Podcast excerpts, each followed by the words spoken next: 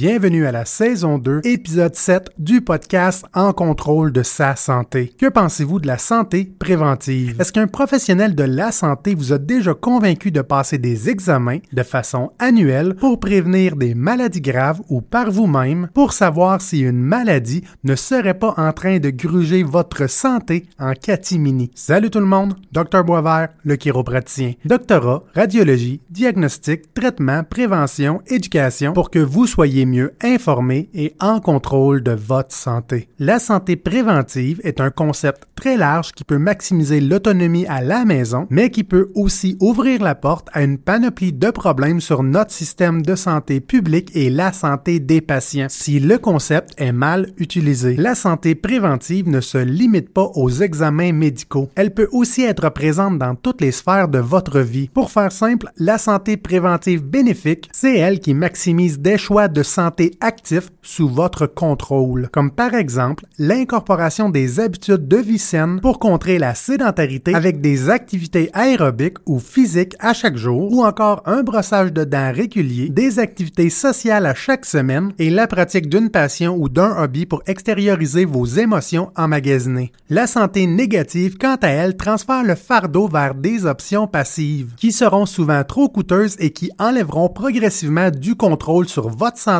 sur votre vie. Comme par exemple, saviez-vous que la majorité des douleurs au dos et au cou sont non spécifiques et vont se régler d'eux-mêmes sans aucune intervention? Si vous ne le saviez pas et que à chaque fois que vous avez une douleur au cou et au dos, vous consultez immédiatement avec un professionnel de santé et que à travers la consultation, il ne vous donne pas des conseils et des outils pour construire votre autonomie en prévision d'une nouvelle douleur ou d'une éventuelle réaxerbation. Vous risquez de progressivement créer des liens de dépendance avec celui-ci ou encore même faire la promotion d'une douleur persistante chronique. Si vous voulez en apprendre plus sur la différence entre la douleur non spécifique et la douleur spécifique, allez écouter l'épisode 6, saison 2 du 10 février sur la cervicalgie. Un autre exemple de santé préventive négative serait de constamment acheter des produits naturels, souvent très coûteux comme des multivitamines, des greens ou d'autres suppléments. Je n'arrêterai pas de le répéter, mais quand il est question de vitamines et de suppléments alimentaires, les études sont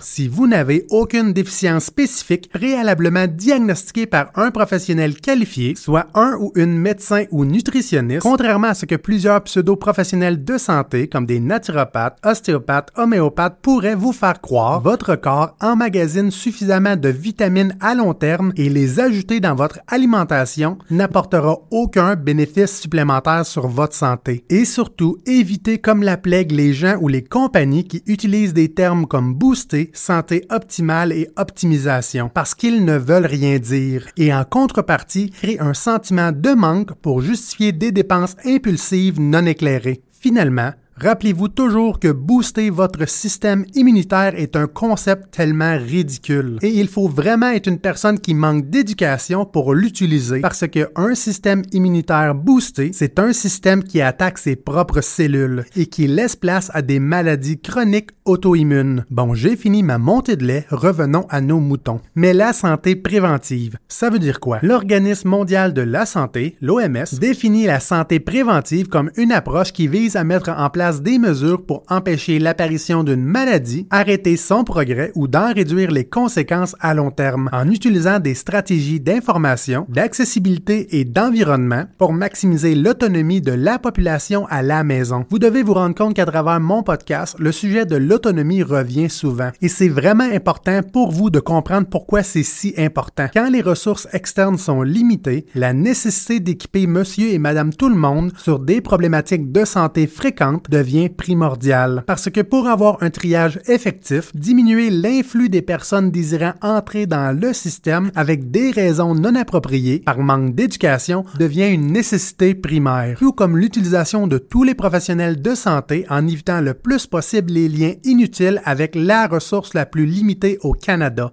le médecin. À travers les années, ces liens se sont effrités graduellement, mais pas aussi rapidement qu'on l'aurait souhaité. Les docteurs en chiropratique et les physiothérapeutes thérapeutes attendent toujours le droit de commencer des traitements conservateurs en lien avec la CNSST ou la SAC sans la nécessité d'obtenir un billet de référence d'un médecin préalablement. Nous attendons aussi toujours une place à l'hôpital pour aider au triage des personnes avec des douleurs neuromusculosquelettiques spécifiques ou non spécifiques en offrant notre capacité diagnostique, de traitement et de prise en charge patient ou encore la possibilité pour les patients d'immédiatement consulter avec nous à la place d'attendre à l'urgence en utilisant la carte soleil. Rappelez-vous toujours que plus une douleur persiste, plus elle reste incertaine et sans réponse, plus elle diminue la qualité du prognostic et par conséquent le temps de cessation des symptômes de douleur. La santé préventive, c'est littéralement ce que je fais sur toutes les plateformes, avec des capsules informatives rapides sur YouTube ou plus longues sur le podcast, mais aussi via le combat contre la désinformation ou encore en offrant des options d'exercice, de vidéoconférences et de clavardage sécurisé santé disponibles sur mon site internet. Parce que mieux comprendre des conditions de santé fréquentes, entendre des conseils pertinents et recevoir des outils sur des conditions de santé temporaires qui pourraient nécessiter aucune intervention de santé augmente votre contrôle sur votre santé à la maison. Cependant,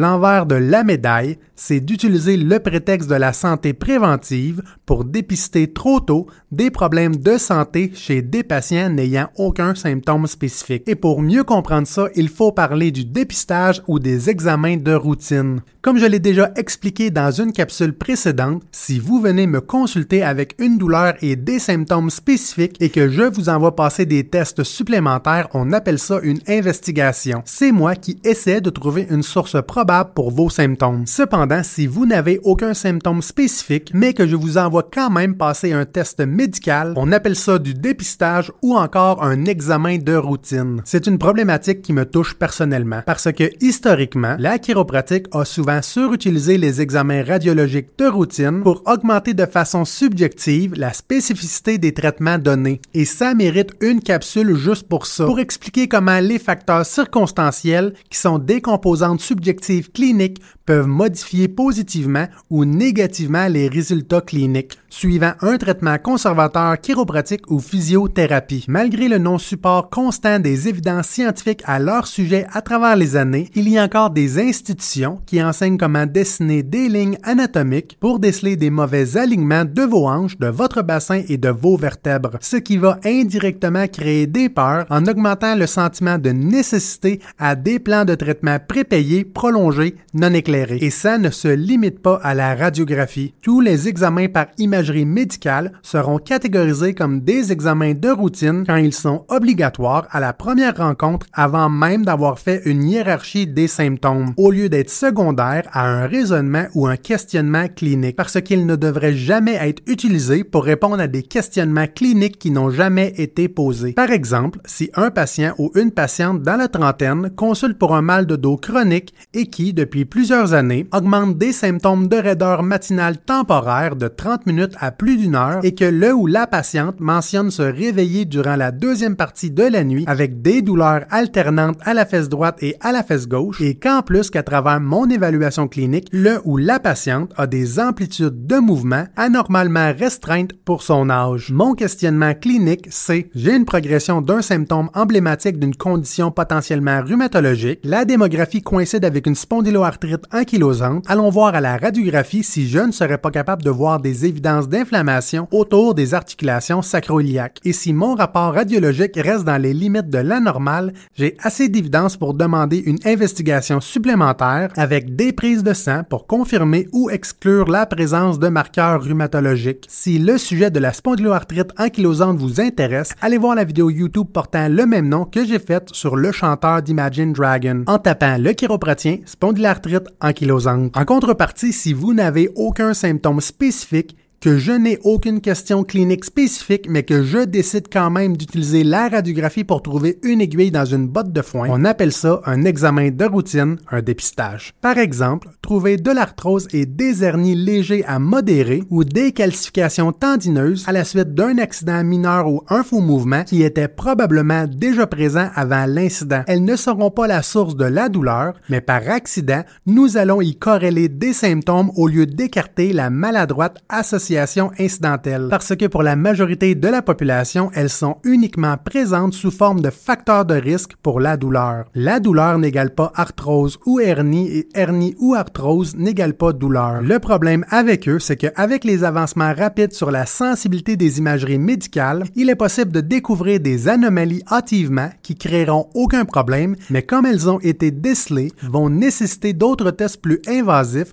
ou d'autres options de traitement non nécessaires qui pourraient affecter psychologiquement ou physiquement la santé des patients, sans compter qu'ils vont augmenter la surcharge sur des ressources déjà limitées et empêcher des patients qui le nécessitent vraiment d'y avoir accès plus rapidement. Bref, mener au diagnostic contre-productif, au surdiagnostic qui nécessite une capsule entière à son sujet. Mais ça tombe bien parce que c'est exactement le sujet de l'épisode 4 de la saison 2 du 26 janvier 2024. Si vous avez des questions, des inquiétudes ou des craintes vis-à-vis votre situation de santé ou simplement pour avoir un deuxième avis, n'hésitez pas à me consulter à ma clinique sur la rive sud de Montréal ou directement en vidéoconférence ou avec un clavardage sécurisé pour obtenir un diagnostic, des conseils, des outils pour rapidement reprendre le contrôle sur votre vie. N'oubliez pas d'aimer l'épisode du podcast sur YouTube et de nous mettre une note de 5 étoiles sur toutes les autres plateformes et de vous abonner pour ne pas manquer les futurs épisodes qui sortent à tous les vendredis chaque semaine 13 heures. Parce qu'une personne informée, c'est une personne en contrôle de sa santé.